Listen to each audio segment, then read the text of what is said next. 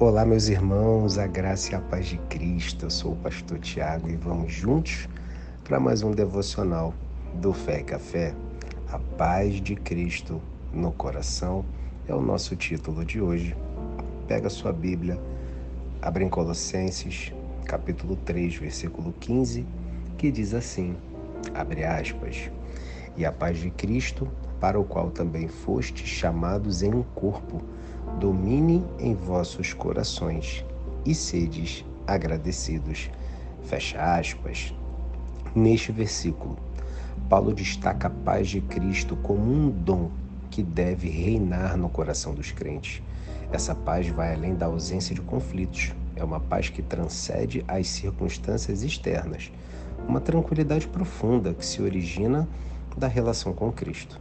O convite que essa paz domine nos corações é uma chamada para que ela seja governante suprema, ditando nossas emoções e decisões. A conexão entre a paz de Cristo e a gratidão é notável. A verdadeira paz não está associada ao reconhecimento do sacrifício de Cristo e das bênçãos recebidas. A gratidão é um reflexo da compreensão da paz que Cristo proporciona, influenciando a maneira como enfrentamos os desafios diários. Que palavra abençoada, irmãos. Eu quero convidar você nesse momento a curvar sua cabeça, a fechar os seus olhos e vamos orar juntos em nome de Jesus. Senhor, que a paz de Cristo domine meu coração, independente das circunstâncias.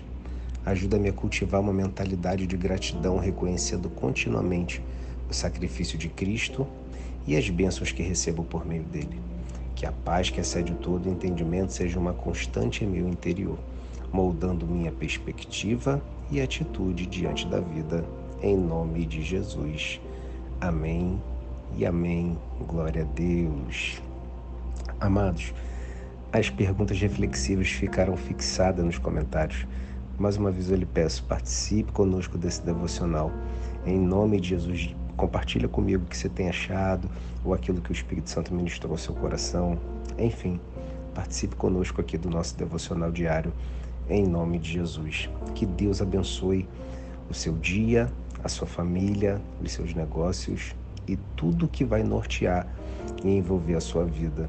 Em nome de Jesus, eu quero encerrar esse devocional, como sempre fazemos, declarando que hoje você terá o melhor dia da sua vida.